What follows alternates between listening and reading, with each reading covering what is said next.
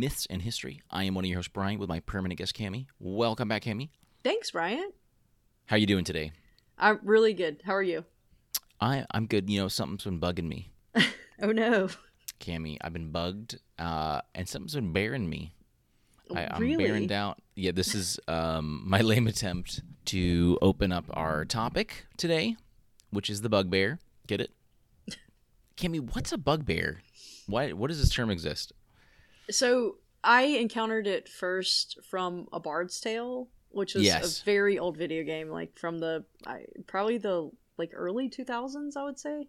Wonderful game series, though. Yeah. Yeah, and it w- it was super fun. It was Yeah. basically a overhead dungeon crawler, Mm-hmm. and you were a bard, a rogue type guy who kind of Roguish went devil. yeah he went through on his charm or whatever and Yeah. Um, one of the characters in it though was a bugbear. One of the first characters that you fought, actually. Was that the name of like? A, a- was it a a plur uh, a proper noun or were there bugbears or was I think was yeah, they existed, so it's not like the. Although Bard's Tale would introduce the enemy Sure. or the next person you're meeting in a very theatrical way, so they may have called it the bugbear. I'm not Interesting. really sure. Yeah. Well, on this episode of Mystery, we will dive into the specifics of uh, what is a bugbear. Cami, of course, as always on Mystery, will give us a story. Uh, uh, she'll, she's one she's written herself, and then I will lead the discussion. Fair warning, and this might be relief to some. This is going to be a short one, not a lot here, but it's fun. That's what we want, fun, even if it's not long. Go listen to Lamia or one of those other long ones if you want. Uh, all right, Cami. Well, hit us with that story. Yeah, absolutely. So I, while I didn't really have direct sources for this, I did use uh, the wiki article and kind of my memory from the Bard's Tale games as well. no, wonderful. yeah, I love it. so. Hairy, big and wild, grotesque, disgusting and vile. The village all chimed together in describing their threat. He haunts the place like a spirit, depriving them of sleep and stealing precious treasures from every home. I've traveled the country, encountering many equally disturbing monsters and fae, for this is the job of a self proclaimed knight. But here, this, it seems too villainous to be a fairy. A bugbear. There's no other explanation. The people fell silent. I went on to explain the dangers of a bugbear, how they do more than steal your gold. They eventually take your children and raise them in the wild, turning them into bugbears themselves. I explained that mostly I find any type of goblin in a nearby cave, where they've gathered all the stolen loot of the town. But I've told them how I've searched the village and the woods nearby. Nothing. Not a cave or even a dank overhang where a monster could hide. The problem arrived when I did, though no one noticed. One family in particular was especially burdened, so I started there.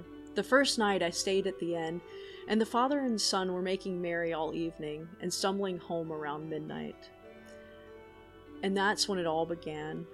They rushed to find me the next morning and tell me of the horrors they had endured the night before fitful sleep and needling from the Fae. I mean, they were drunk. The father and his son spoke of a spirit who kept them awake at night, chains dragging across the floors above them. I searched the house, but nothing. Not one little goblet out of place, though they were missing considerable amount of gold. But over the next week, the entire village complained of similar occurrences. So I started investigating. I found nothing in the way of supernatural, but every day, without an answer, more precious items came up missing. So one day, at the advice of the town oracle, I went deep into the forest and found a clearing where there was, like she had described, a fairy ring. I knocked three times on the tree in the center, and a little door opened at the bottom. The door, instead of containing all the gold and silver and jewels I had collected from the houses by sneaking into the towns, sneaking in all over the town at night, there was a note. I have your gold. Leave this place tonight, and I won't turn you in. How did she know? Had she followed me? My plan was thwarted. I must leave for the next des- destination. I mounted my horse and rode back to town. Before I got to the clearing, I pulled out a bloodied bearskin from my saddlebag and dragged it through the center of the village behind us, declaring the bugbear slain. The town held a celebration, and we drank and ate until I declared my departure. The townsfolk had gathered a handsome sum to reward me for my work. and I was on my way to the next village in the next swindle. I love how you make it like um that's how you create bugbears like they get the kids and make more. That's how they Right. the cycle going of, of bugging bears.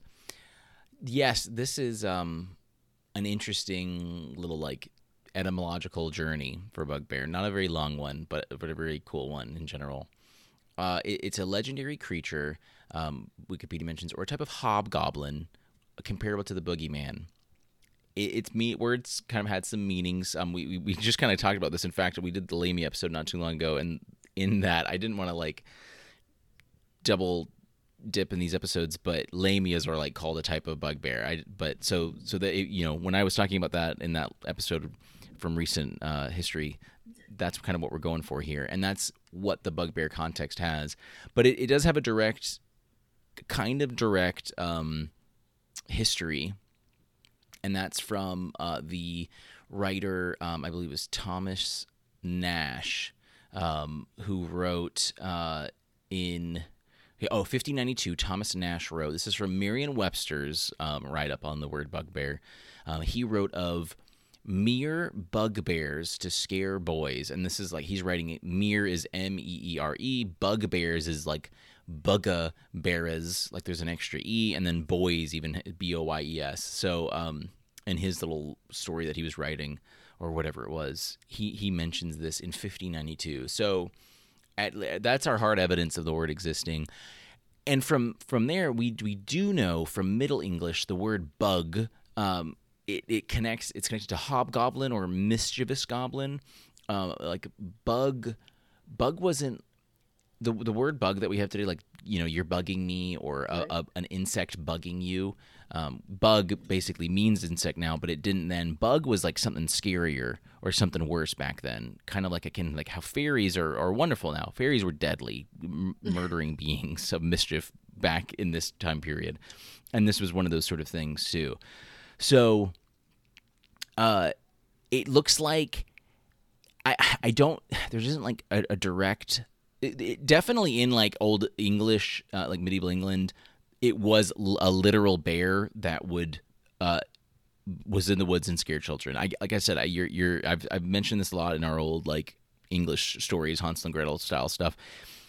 Uh, apparently there was a huge problem with kids just bolting into a forest like just booking it into a forest and dying like this was just number like enemy number one was was the forest and so you, you you had to have something like a bugbear. And i guess a bear wasn't scary enough so you had to say bug because you know bug was scary back then. So you just the scariest thing you could think of so your kids would stop murdering themselves in the forest.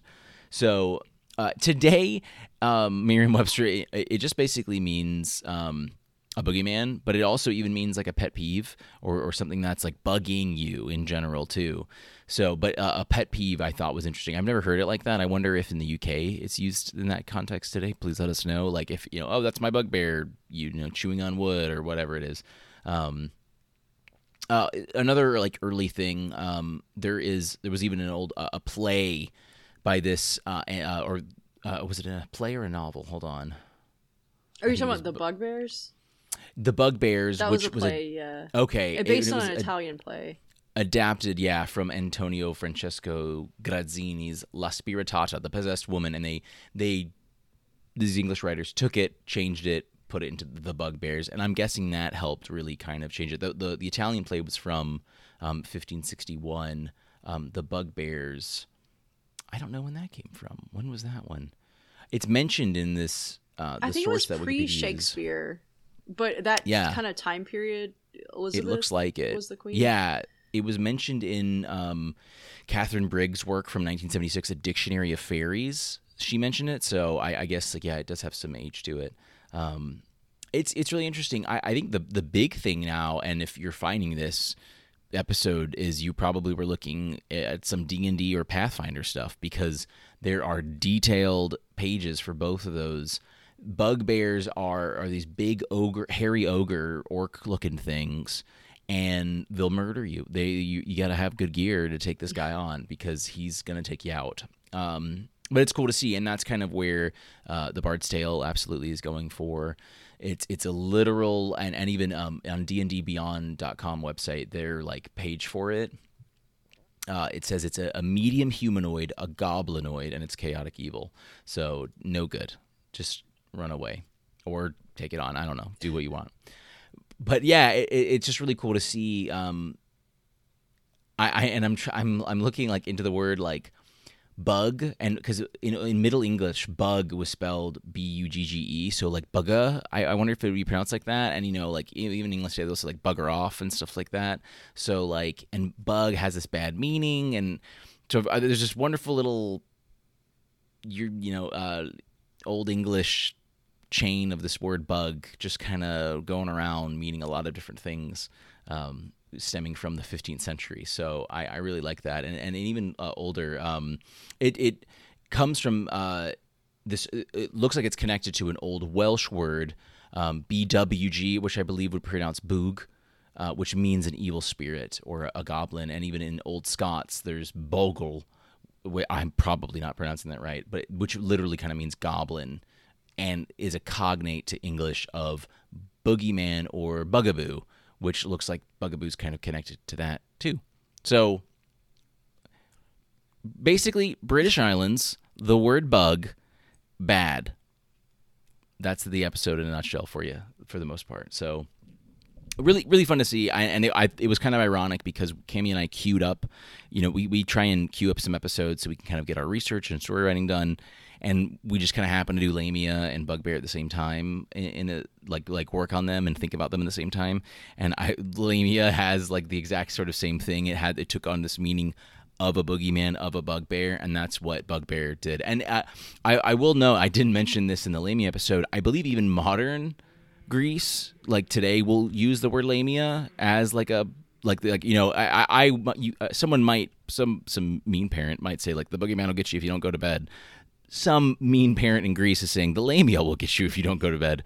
So uh, I don't think anyone is using bugbear as that term. It, like I said, it's it's either going to be it's it's like the word bug today. It's it's it's a um, something that just bugs you. That's that's really it. That's the best way to put it. Um, but it's just kind of interesting. I, like I want nuisance, if it, yeah, like right, yeah, nuisance or or like I said, even a pet peeve. Um, Wikipedia says in modern contents context, it mean it can also mean pet peeve. So I, if there's anyone here from um, UK or Europe, if I wonder if you if you do hear this in everyday um, speech, just how it's used, I'd love to hear that context. But that's it.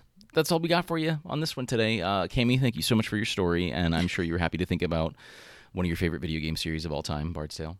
It really Um, was they- one of my favorites. They recently remastered it, right? It's yes, it's like done up. I, you know, it's one of those things where, like, I do have very fond memories of it. I don't think I could devote the time that it would take to sure. do it. Like, I bought the Mass Effect trilogy because I want to support BioWare. Basically, Yeah. here's sixty dollars, BioWare. Divide Right. that how you choose. Right. No, that's good. I, I enjoy that. Yeah. Yeah. The, the memory is good. I think the game holds up fairly well to The remastered, they probably did some quality of life changes. I need to look into it, but it, it's definitely I'm worth sure playing. it does. They did release the first three because apparently there was like more than one Bard's Tale. Right. Yeah. There there was the um, I can't remember. Yes, there was like another series that they did. and I yeah. did not understand the game. Right. It was like Right. you, it was like a, it wasn't a point and click adventure. hmm It no, was- it was like the Diablo isometric style, I believe. Kind of. If if I'm I might be wrong. I don't know because I didn't play like the Sure. old old Diablo, like the first Diablo, but this was like it was like a text based adventure where you Oh, okay. um would say okay now open this door kind of thing, but it was Oh, more right. chosen for you, so it was a little strange. I I'm not sure, Uh-huh. and there were fights in it which are, I I just wasn't smart enough to figure it out. I think Sure. so. I just stopped No, I trying to play it. I can- died. I couldn't. Yeah, I died. Right, yeah. Well, no, definitely worth checking out if you do want to tackle a bugbear, or if you start D and D, go for it. Just I it the the page for it is very menacing, and I'm I'm a little scared. So, um, I do love like uh one one last little thing. Um, it, the Wikipedia C also section does mention the yokai, so like the mischievous Oh, spirits okay, of yeah. Japan, a super encompassing word like in Japan of, of mischievous spirit.